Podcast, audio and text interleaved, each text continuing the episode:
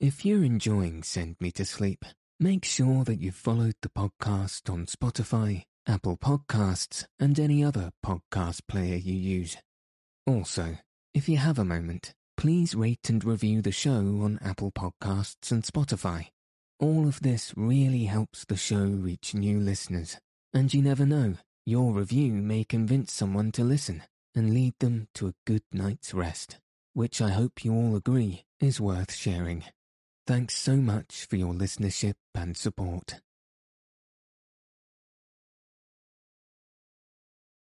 Good evening. In this episode, I'll be reading chapters sixteen to nineteen of The Wonderful Wizard of Oz by L. Frank Baum.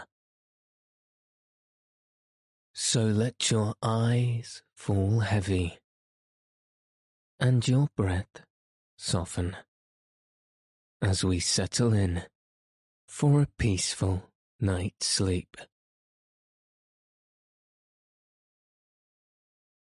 Chapter sixteen. The Magic Art of the Great Humbug. Next morning the Scarecrow said to his friends, "Congratulate me. I am going to Oz to get my brains at last. When I return, I shall be as other men are. I have always liked you as you were," said Dorothy simply. "It is kind of you to like a scarecrow," he replied, "but surely you will think more of me when you hear the splendid thoughts my new brain is going to turn out." Then he said goodbye to them all in a cheerful voice and went through to the throne room, where he rapped upon the door. "Come in," said Oz. The Scarecrow went in and found the little man sitting down by the window, engaged in deep thought. "I have come for my brains," remarked the Scarecrow, a little uneasily. "Oh, yes. Sit down in that chair, please," replied Oz. "You must excuse me for taking your head off, but I shall have to do it in order to put your brains in their proper place." "That's all right," said the Scarecrow. "You are quite welcome to take my head off, as long as it will be a better one when you put it on again." So the wizard unfastened his head and emptied out the straw. Then he entered the back room and took up a measure of bran, which he mixed with a great many pins and needles. Having shaken them together thoroughly, he filled the top of the Scarecrow's head with the mixture and stuffed the rest of the space with straw to hold it in place. When he had fastened the Scarecrow's head on his body again, he said to him, "Hereafter you will be a great man, for I have given you a lot of brand new brains." The Scarecrow was both pleased and proud at the fulfilment of his greatest wish, and having thanked Oz warmly, he went back to his friends. Dorothy looked at him curiously. His head was quite bulged out at the top with brains. "How do you feel?" she asked. "I feel wise indeed," he answered earnestly. "When I get used to my brains, I shall know everything." Why are those needles and pins sticking out of your head? Asked the Tin Woodman. That is proof that he is sharp, remarked the Lion. Well, I must go to Oz and get my heart, said the Woodman. So he walked to the throne room and knocked at the door. Come in, called Oz, and the Woodman entered and said, I have come for my heart. Very well, answered the little man, but I shall have to cut a hole in your breast so I can put your heart in the right place. I hope it won't hurt you. Oh, no, answered the Woodman. I shall not feel it at all. So Oz brought a pair of tinsmith's shears and cut a small, square hole in the left side of the Tin Woodman's breast. Then, going to a chest of drawers, he took out a pretty heart, made entirely of silk and stuffed with sawdust. Isn't it a beauty? He asked. It is indeed, replied the Woodman, who was greatly pleased. But is it a kind heart? Oh, very, answered Oz. He put the heart in the Woodman's breast and then replaced the square of tin, soldering it neatly together where it had been cut. There, said he, now you have a heart that any man might be proud of. I'm sorry I had to put a patch on your breast, but it really couldn't be helped. Never mind the patch, exclaimed the happy Woodman. I am very grateful to you and shall never forget your kindness. Don't speak of it, replied Oz. Then the Tin Woodman went back to his friends, who wished him every joy on account of his good fortune. The Lion now walked to the throne room and knocked at the door. Come in, said Oz.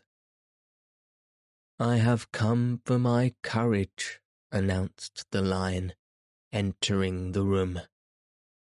Very well, answered the little man. I will get it for you. He went up to a cupboard and reaching up to a high shelf, took down a square green bottle, the contents of which he poured into a green gold dish, beautifully carved. Placing this before the cowardly Lion, who sniffed at it as if he did not like it, the wizard said, Drink. What is it? Asked the Lion. Well, answered Oz, if it were inside of you, it would be courage. You know, of course, that courage is always inside one, so that this really cannot be called courage until you have swallowed it. Therefore, I advise you to drink it as soon as possible.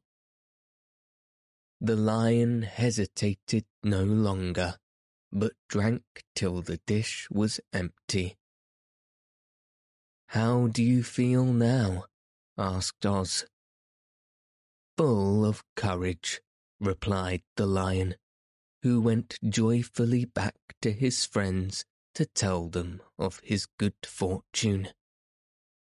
Oz, left to himself, smiled to think of his success in giving the Scarecrow and the Tin Woodman and the Lion exactly what they thought they wanted.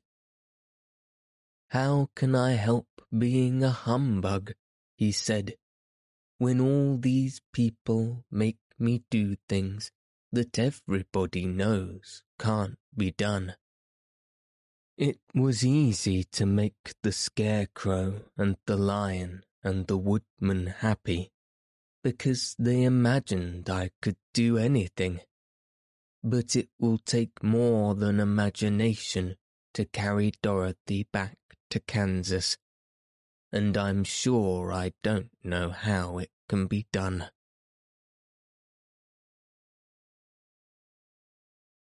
Chapter seventeen. How the Balloon Was Launched. For three days Dorothy heard nothing from Oz. These were sad days for the little girl, although her friends were all quite happy and contented. The Scarecrow told them there was wonderful thoughts in his head, but he would not say what they were, because he knew no one could understand them but himself. When the Tin Woodman walked about, he felt his heart rattling around in his breast, and he told Dorothy that he had discovered it to be a kinder and more tender heart than the one he had owned when he was made of flesh. The Lion declared he was afraid of nothing on earth, and would gladly face an army or a dozen of the fierce Kalidars. Thus each of the little party was satisfied except Dorothy, who longed more than ever to get back to Kansas. On the fourth day, to her great joy, Oz sent for her, and when she entered the throne room, he greeted her pleasantly. "Sit down, my dear. I think I have found the way to get you out of this country." "And back to Kansas?" she asked eagerly. "Well, I'm not sure about Kansas," said Oz, "for I haven't the faintest notion which way it lies. But the first thing to do is to cross the desert, and then it should be easy to find your way home." "How can I cross the desert?" she inquired. "Well, I'll tell you what I think," said the little man. "You see, when I came to this country, it was in a balloon. You also came through the air, being carried by a cyclone. So I believe the best way to get across the desert will be through the air. Now, it is quite beyond my powers to make a cyclone, but I've been thinking the matter over, and I believe I can make a balloon." "How?" asked Dorothy. "A balloon," said Oz, "is made of silk, which is coated with glue to keep the gas in it. I have plenty of silk in the palace, so it will be no trouble to make the balloon. But in all this country, there is no gas to fill the balloon with to make it float." "If it won't float," remarked Dorothy, "it will be of no use to us." "True," answered Oz, "but there is another way to make it float, which is to fill it with hot air. Hot air isn't as good as gas, for if the air should get cold, the balloon would come down in the desert, and we should be lost. We? Exclaimed the girl. Are you going with me? Yes, of course, replied Oz. I am tired of being such a humbug. If I should go out of this palace, my people would soon discover I am not a wizard, and then they would be vexed with me for having deceived them. So I have to stay shut up in these rooms all day, and it gets tiresome. I'd much rather go back to Kansas with you and be in a circus again. I shall be glad to have your company, said Dorothy.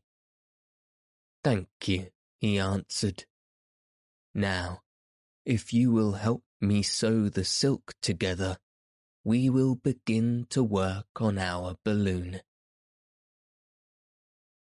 So Dorothy took a needle and thread, and as fast as Oz cut the strips of silk into proper shape, the girl sewed them neatly together.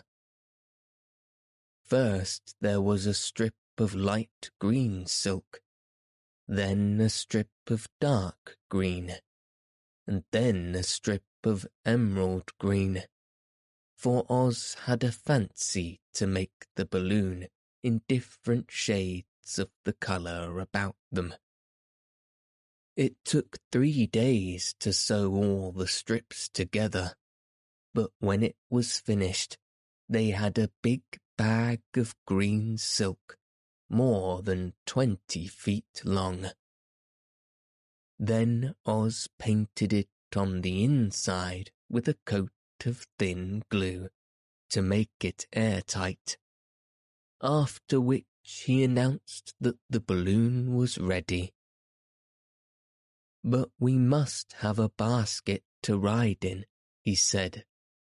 So he sent the soldier with the green whiskers for a big clothes basket, which he fastened with many ropes to the bottom of the balloon.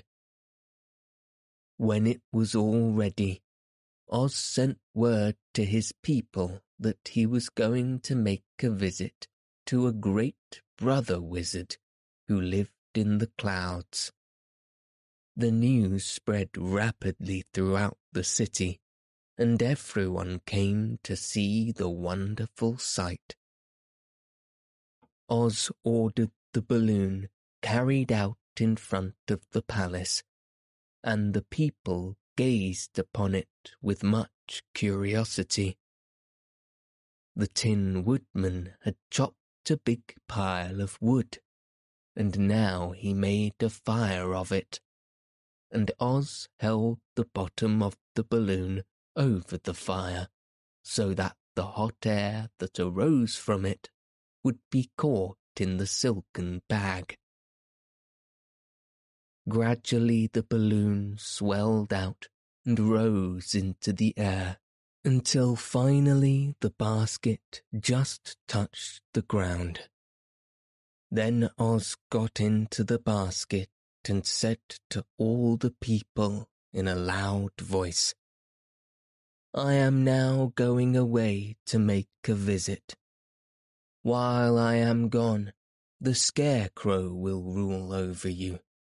I command you to obey him as you would me.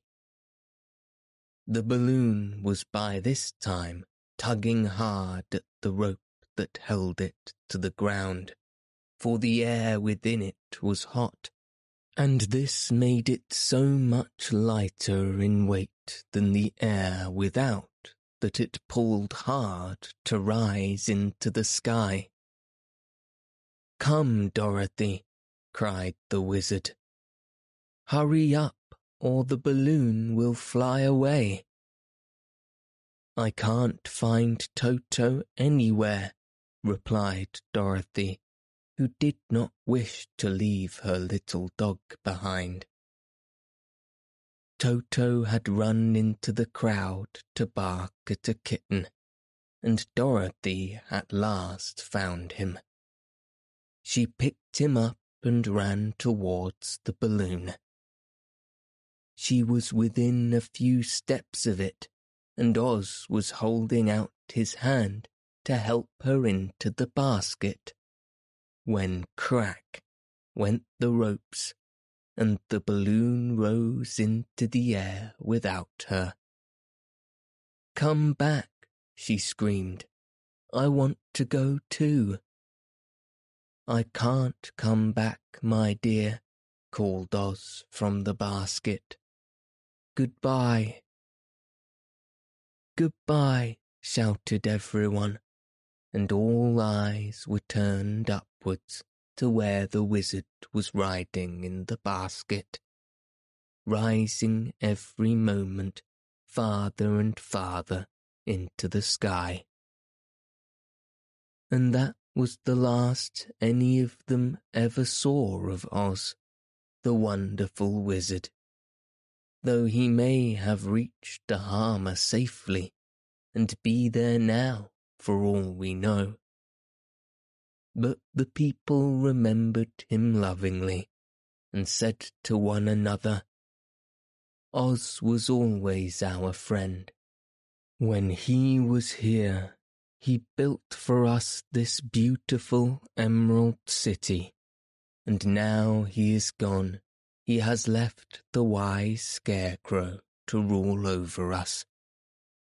Still, for many days they grieved over the loss of the Wonderful Wizard, and would not be comforted.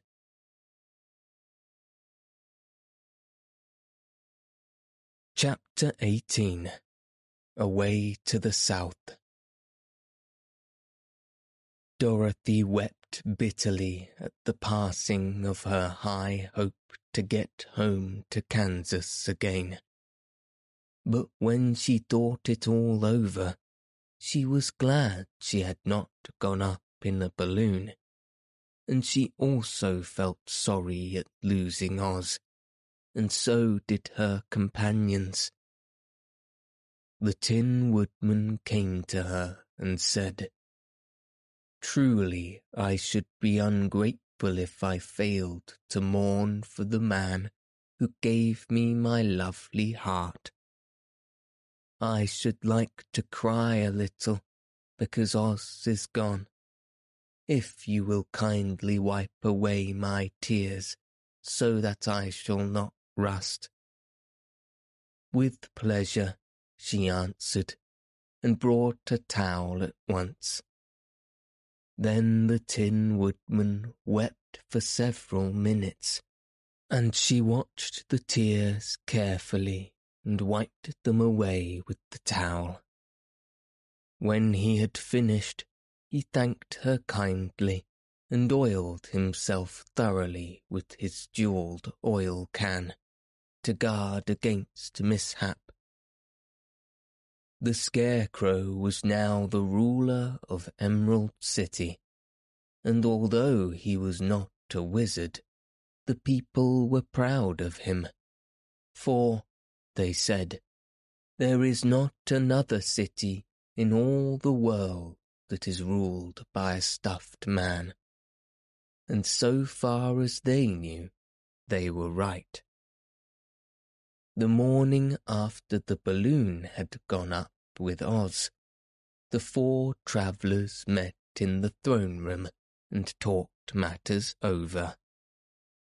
The Scarecrow sat in the big throne, and the others stood respectfully before him. "We are not so unlucky," said the new ruler, "for this palace and Emerald City belong to us, and we can do just as we please. When I remember that a short time ago I was up on a pole in a farmer's cornfield, and that now I am the ruler of this beautiful city, I am quite satisfied with my lot." "I also," said the Tin Woodman, am well pleased with my new heart, and, really, that was the only thing I wished for in the world. For my part, I am contented in knowing I am as brave as any beast that ever lived, if not braver, said the lion modestly. If Dorothy would only be contented to live within Emerald City, continued the Scarecrow, we might all be happy together. But I don't want to live here, cried Dorothy.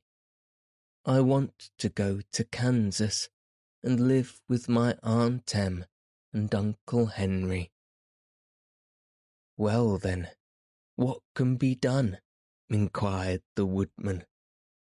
The Scarecrow decided to think, and he thought so hard that the pins and needles began to stick out of his brains. Finally, he said, why not call the winged monkeys and ask them to carry you over the desert?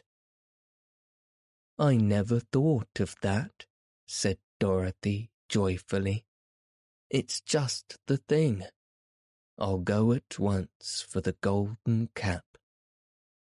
When she brought it into the throne room, she spoke the magic words, and soon a band of winged monkeys flew in through the window and stood beside her. This is the second time you have called us, said the Monkey King, bowing before the little girl. What do you wish? I want you to fly with me to Kansas, said Dorothy. But the Monkey King shook his head. This cannot be done, he said. We belong to this country alone, and cannot leave it.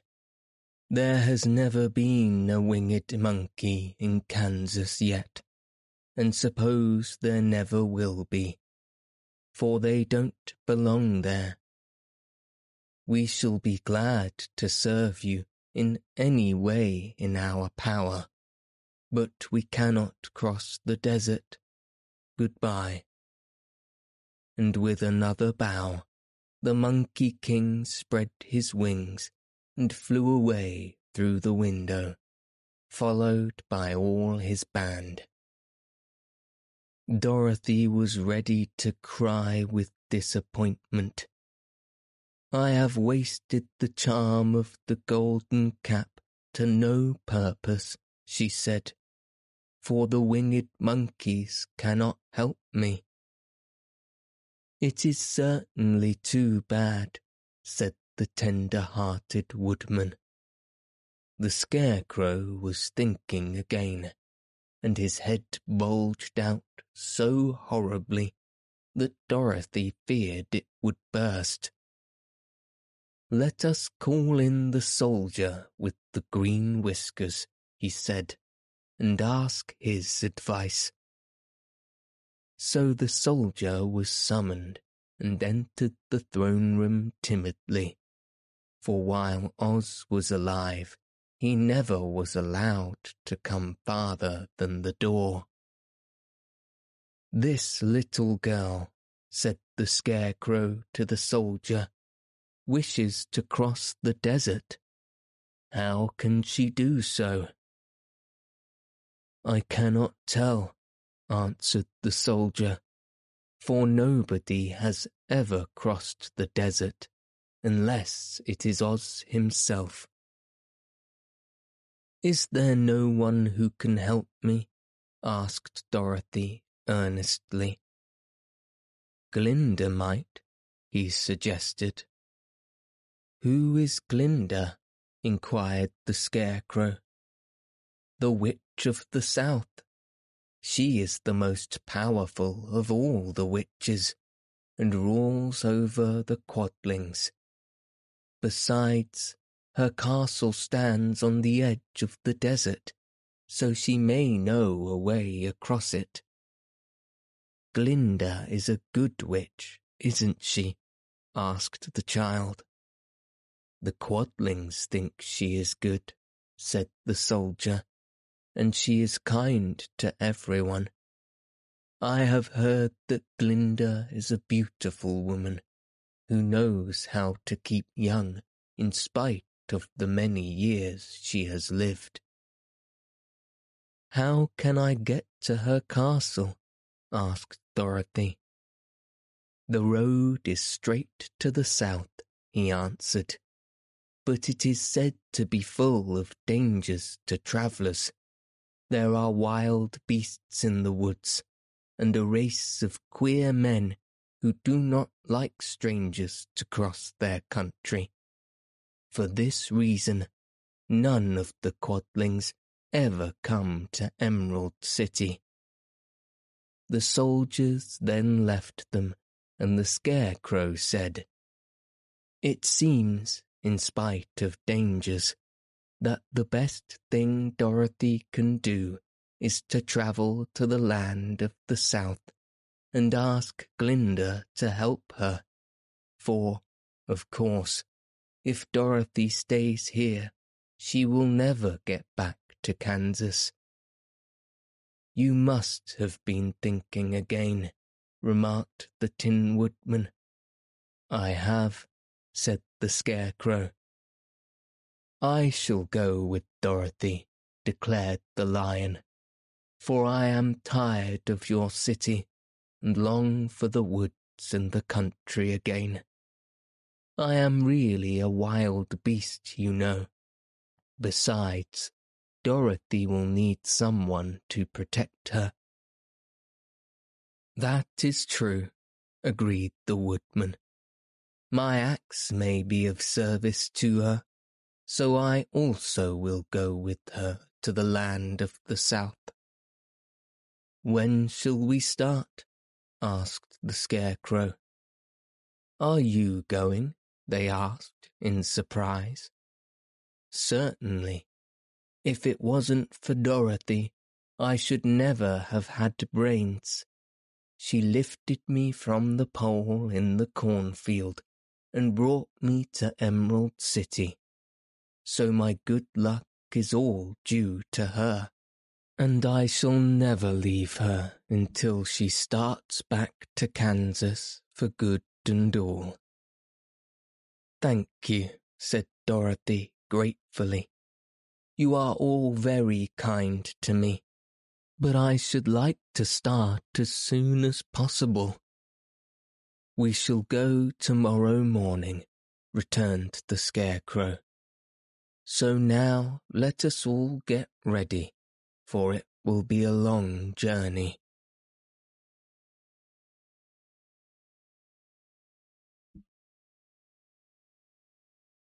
Chapter nine. Attacked by the Fighting Trees. The next morning, Dorothy kissed the pretty green girl goodbye, and they all shook hands with the soldier with the green whiskers, who had walked with them as far as the gate. When the guardian of the gate saw them again, he wondered greatly that they could leave the beautiful city to get into new trouble. But he at once unlocked their spectacles, which he put back in the green box, and gave them many good wishes to carry with them. You are now our ruler, he said to the Scarecrow. You must come back to us as soon as possible. I certainly shall if I am able, said the Scarecrow. But I must help Dorothy to get home first. As Dorothy bade the good-natured guardian a farewell, she said, I have been very kindly treated in your lovely city, and everyone has been good to me. I cannot tell you how grateful I am, Don't try, my dear, he answered. We should like to keep you with us, but if it is your wish to return to Kansas, I hope you will find a way. He then opened the gate of the outer wall, and they all walked forth and started upon their journey. The sun shone brightly as our friends turned their faces towards the land of the south. They were all in the best of spirits, and laughed and chatted together. Dorothy was once more filled with the hope of getting home, and the Scarecrow and the Tin Woodman were very glad to be of use to her.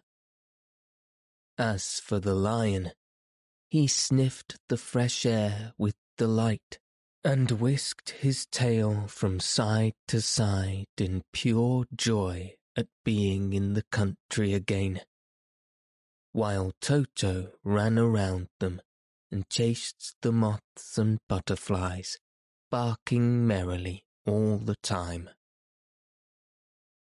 City life does not agree with me at all, remarked the Lion as they walked along at a brisk pace.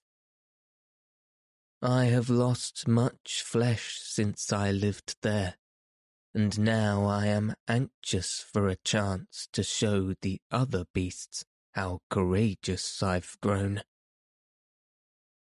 They now turned and took a last look at the Emerald City. All they could see was a mass of towers and steeples behind the green walls, and high up above everything the spires and dome of the Palace of Oz. Oz was not such a bad wizard after all, said the Tin Woodman, as he felt his heart rattling around in his breast. He knew how to give me brains, and very good brains too, said the Scarecrow. If Oz had taken a dose of the same courage he gave me, added the Lion, he would have been a brave man. Dorothy said nothing. Oz had not kept the promise he made her, but he had done his best, so she forgave him. As he said, he was a good man, even if he was a bad wizard. The first day's journey was through the green fields and bright flowers that stretched about the Emerald City on every side. They slept that night on the grass, with nothing but the stars over them, and they rested very well indeed. In the morning they travelled on until they came to a thick wood. There was no way of going around it, for it seemed to extend to the right and left as far as they could see, and, besides, they did not dare change the direction of their journey for fear of getting lost. So they looked for the place where it would be easiest to get into the forest. The Scarecrow, who was in the lead, finally discovered a big tree with such wide-spreading branches that there was room for the party to pass underneath. So he walked forward to the tree. But just as he came under the first branches, they bent down and twined round him, and the next minute he was raised from the ground and flung headlong among his fellow travellers. This did not hurt the Scarecrow, but it surprised him, and he looked rather dizzy when Dorothy picked him up. Here is another space between the trees, called the lion. Let me try it first, said the Scarecrow, for it doesn't hurt me to get thrown about. He walked up to another tree as he spoke, but its branches immediately seized him and tossed him back again. This is strange, exclaimed Dorothy. What shall we do? The trees seemed to have made up their minds to fight us and stop our journey, remarked the lion. I believe I will try it myself, said the woodman, and shouldering his axe, he marched up to the first tree that had held the Scarecrow so roughly. When a big branch bent down to seize him, the woodman chopped at it so fiercely that he cut it in two. At once the tree began shaking all of its branches as if in pain, and the Tin Woodman passed safely under it. Come on, he shouted to the others. Be quick. They all ran forward and passed under the tree without injury, except Toto, who was caught by a small branch and shaken until he howled.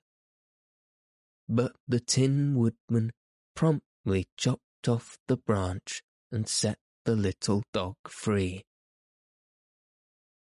The other trees of the forest did nothing to keep them back, so they made up their minds that only the first row of trees could bend down their branches, and that probably these were the policemen of the forest, and given this wonderful power in order to keep strangers out of it. The four travellers walked with ease through the trees until they came to the farther edge of the wood. Then, to their surprise, they found before them a high wall which seemed to be made of white china. It was smooth, like the surface of a dish, and higher than their heads. What shall we do now? Asked Dorothy. I will make a ladder, said the Tin Woodman, for we certainly must climb over the wall.